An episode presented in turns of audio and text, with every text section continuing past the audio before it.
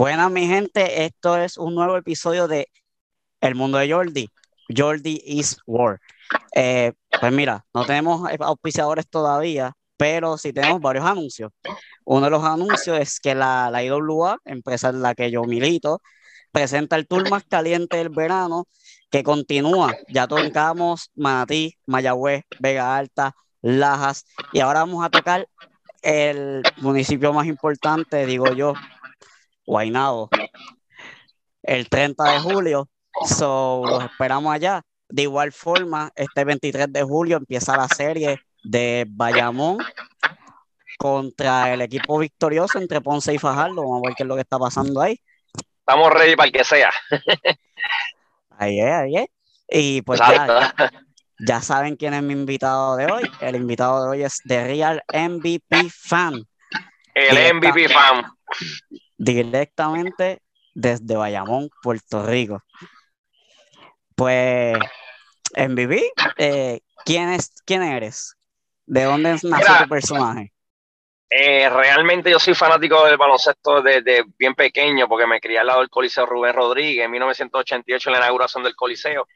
Y pues hemos sido fanáticos constantes y en los últimos años pues en, en un halftime, un tiempo pedido que, que pidió un equipo, eh, pusieron una música y en el vacilón de nosotros pues yo empecé a bailarla y imitar la bailarina del equipo contrario. ¿Qué pasa? Que cuando, cuando se acaba el baile, eh, empezaron MVP, MVP, y ahí surgió el, nombre del MVP fan como tal. Eh, ya yo había sido fanático, habíamos tenido otras corridas con, con fanático como tal, pero que este año, este año, el año pasado fue, le, le, dimos el nombre como tal al MVP fan. Eso lo crearon los fanáticos de los Bayamón. Ok, vale. La propia fanaticada. Brutal. Entonces, pues, ¿qué opinas de ese movimiento, básicamente, de que distintos fanáticos de otros pueblos también sean puesto como que agarrar la batuta y decir como que, mira, yo puedo ser la mascota, por así decirlo, de mi, de mi pueblo? Mira, de, eso, de ese, esa es la principal razón del MVP Fan, es como crear una unión, eh, un enlace, un canal de comunicación con la gerencia y la fanaticada, eh, tener presencia en las canchas como grupo. En la última serie llevamos dos guaguas hacia quebradillas eh, privadas, eh, dos paribus que la pasamos espectacular. La fanaticada respondió de manera positiva. Eh, mira, y es bueno que, que demás fanáticas de, fanática hagan lo mismo. ahora mismo hay varios fanáticos íconos en cada plaza de, de la isla.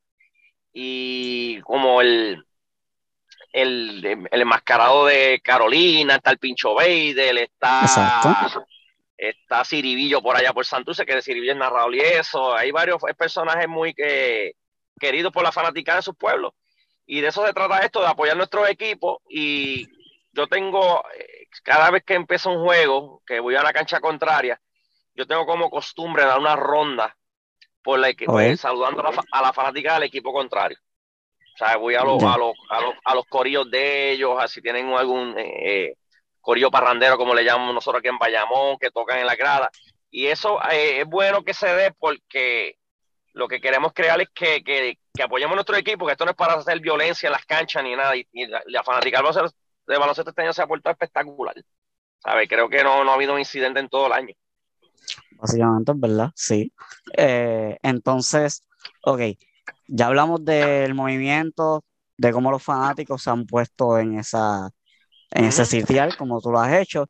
Eh, vamos a hablar de cómo artistas, tanto género urbano, pelota, en el caso de, Bayamón, se han integrado a esta franquicia. Eh, para ti, eh, cuando Yadiel Molina cogió la batuta, ¿qué tú pensaste?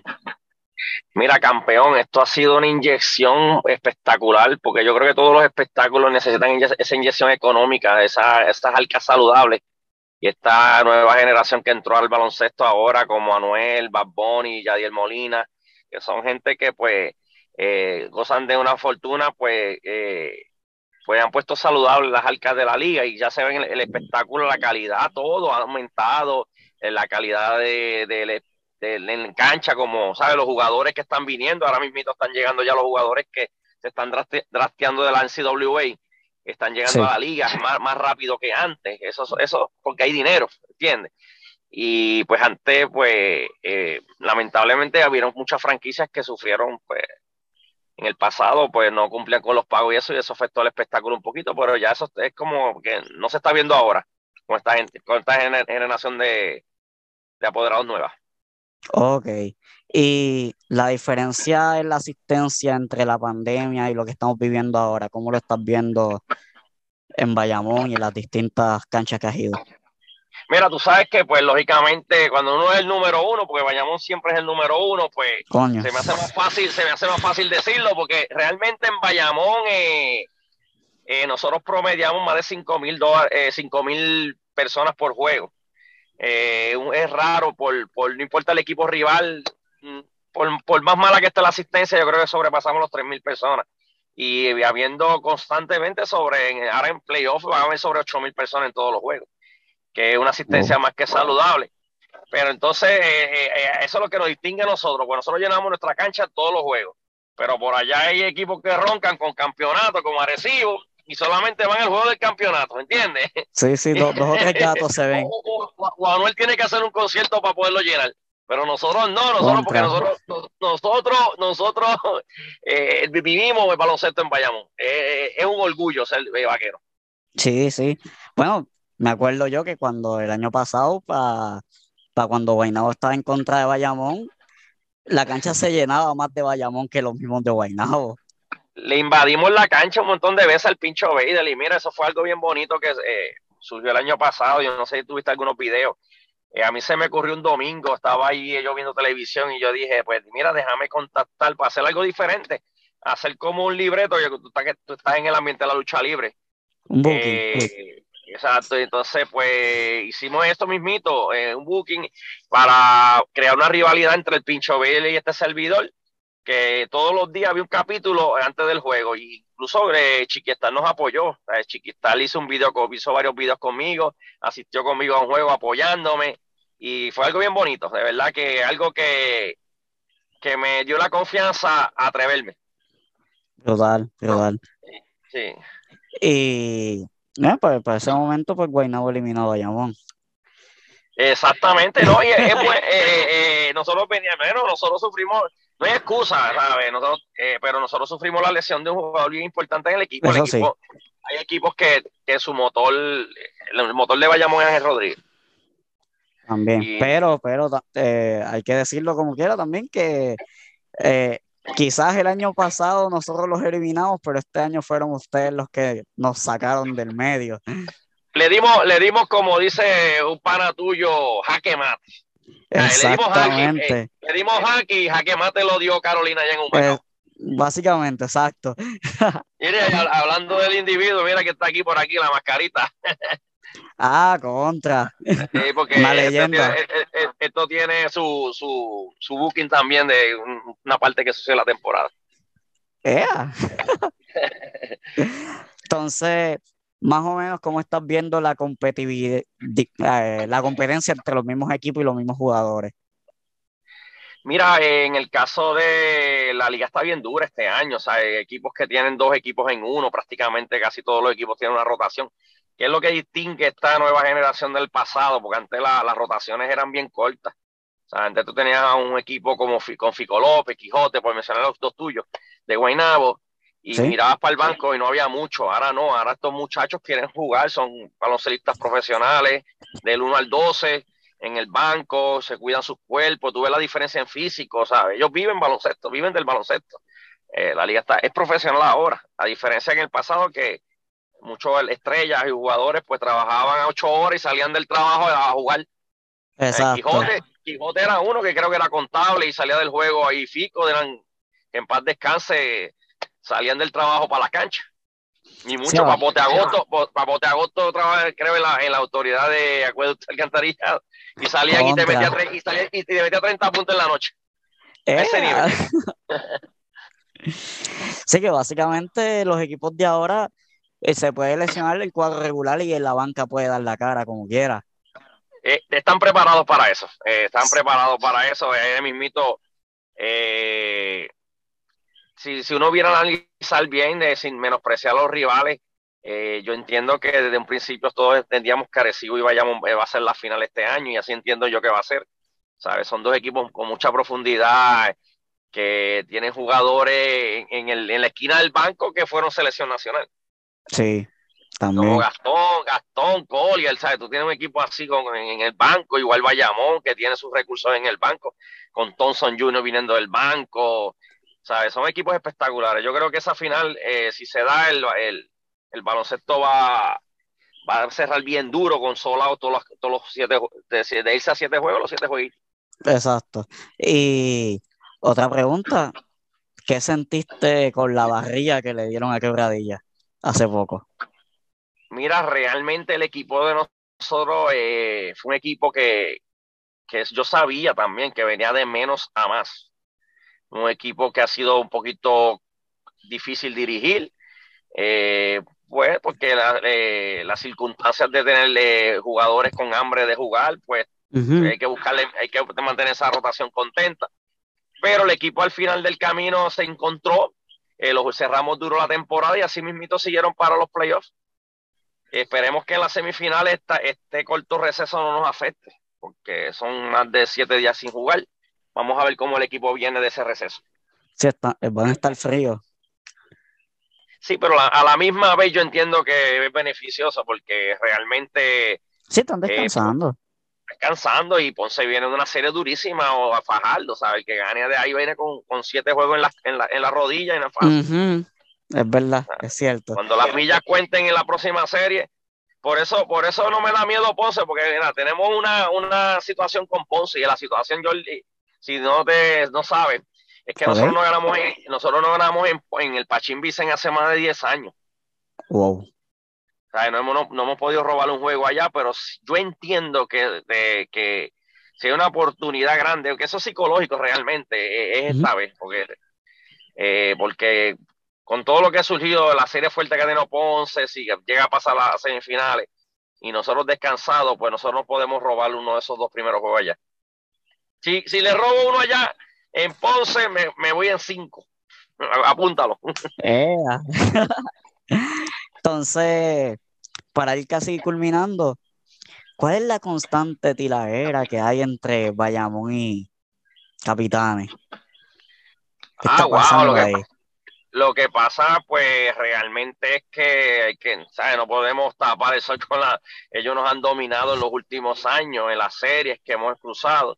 Eh, nosotros le ganamos a ellos, lo, lo, sacamos del panorama en el último campeonato que tuvimos presencial en el 2000, 2009, después hemos tenido varias series, pero ellos realmente nos han dominado y entonces pues ahora pues con esta nueva generación de, apoderados pues la, eh, tienen pique. Eh, sí, se ha visto. Es, bueno para el espectáculo, es bueno para el espectáculo, es parte del negocio. Yo entiendo que, que mira, si algo, si algo, un negocio exitoso en la vida, tú estás en él. ¿Sabes? La lucha libre ha sido un negocio que desde los 60, 70 en Puerto Rico y, de qué consta, de tiraera en entrevistas y eso. Básicamente, sí. Eso, eso, le, eso le gusta a la gente. La tiraera en el, eh, venden en el, en el reggaetón, porque estos muchachos se pegaron mucho de ellos con la tiraera. ¿Sabes? ese, ese, vacilón de la tiraera, pues vende taquilla, vende taquilla. Oye, mira, hace, hace unas semanas Gallo y Samito hicieron un sobrado también con la tiraera. Exactamente, solamente con las redes. Por eso es que eh, eh, eh, todos los negocios tienen que evolucionar y pues ya hemos visto que la compañía para la cual tú perteneces ha, dado ese paso. ¿sabes? Está bien envuelta en las redes, en YouTube, llevando likes a cada rato, más, una, una, relación más personalizada. El jefe sabio está siempre constante tirando live y eso es bueno para el negocio. Sí. Viste, no sabio tanto, pero ¿Ah? Viste, no sabio tanto, pero pues eh, mi, mi, jefe Fernando Tono, no es Sabio Vega. Ah, ok, sí, sí, verdad, mala mía, mala mía, verdad.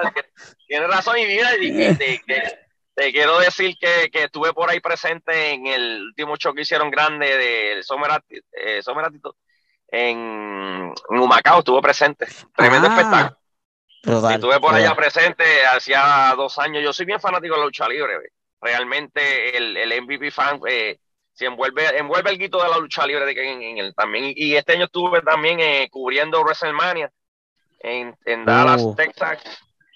Vamos a ver si el año que viene, que es en Los Ángeles, podemos ir para allá también. Yo estoy pensando también darme la vueltita.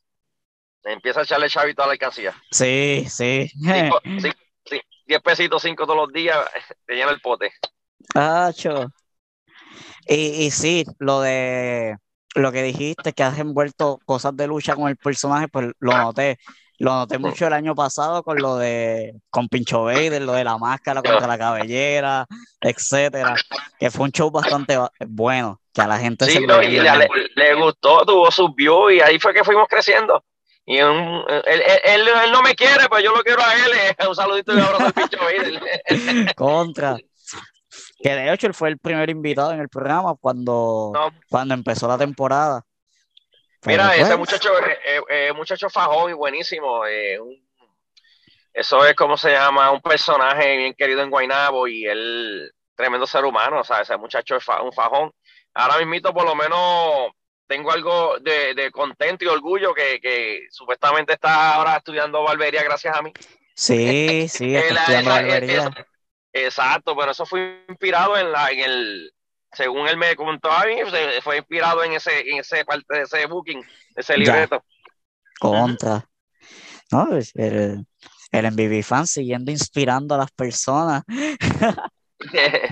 no, en, eso, en eso hemos tenido que cuidarnos, porque los niños ahora en las canchas y eso, pues a veces le tienen fotos a uno y eso uno tiene que controlarse un poquito ahora. Sí, sí. Eh, un último mensaje que le quieras dar a tu fanaticada. Mira, yo realmente le voy a dar un mensaje en general a todos los fanáticos de los deportes. Vamos a apoyar lo nuestro. Vamos a ir a las canchas de ver lucha libre, vamos a ir a las canchas de ver baloncesto, vamos a ir al, hipódromo, vamos a ver el béisbol invernal. Esto es de los nuestros y si no lo apoyamos, pues se nos va a ir el voleibol superior también, que te da tremendo espectáculo. Ese va a ser el próximo paso. Voy a ver si empiezo a ir a los juegos de, del equipo que me queda más cerca, que van a ser los changos de Naranjito. Así que el MVP va para, para Naranjito esta temporada. Y nada, mi gente, eh, cuidemos las cosas nuestras, no lo dejemos caer. Realmente esto es lo que nos entretiene durante todo el año. Brutal, brutal, es verdad. Importante, y un último mensaje, mi gente, en la grada. Eh, tuvimos un, es, em, uno de los eh, demostraciones más lindas que ha tenido una, fanaticada alguna con San Germán en el último juego que ganaron en, en San Germán, que llenaron la cancha, ya las 4 o 5 estaba llena la cancha, pantalla gigante afuera. Mi gente, el espectáculo de nosotros en las gradas es para confraternizar, ellos que, que resuelvan sus problemas en las canchas. O sea, no llevemos esa, esa, esa, esa, agresividad para la grada. Vamos a nosotros a hacer nuestro trabajo, apoyar a nuestros equipos y vamos por encima, mi gente. Y ya lógicamente, pues eh, el 16 llega este año. Vaqueros campeones. ¿Tú dices? Hey, yo, yo, yo, si no gano este, yo si no gano este año, no gano nunca, chacho, con ese trabajo que tenemos. Yo pienso que sí, yo pienso que sí, que este año es el de Tiene un equipo, tiene un equipo demasiado bien confeccionado, de verdad, dos, dos equipos en uno, mucha rotación, ¿sabes? Y es un equipo rápido. Vamos a ver, estoy loco por ver esa serie, si será con agresivo de sin menospreciar a San Germán, que a San Germán puede dar un palo. Pero yo quiero ver esos eh, a John corriendo con esos refuerzos de nosotros. a ver cómo va a pasar. Pues vale, eh, vamos a ver qué pasa. Eh, ya saben, IWA 30, en la última parada de Summer Attitude. Vamos para allá, vamos a estar allá presente. Vale, gracias. Y el 23, desde el 23 empieza la, la serie entre Bayamón y el ganador de Ponce y Fajardo. Así que eso es todo por hoy. El lunes comenzamos. Exacto, eso es todo por hoy en el mundo de Jordi. Eh, vaqueros, ahí.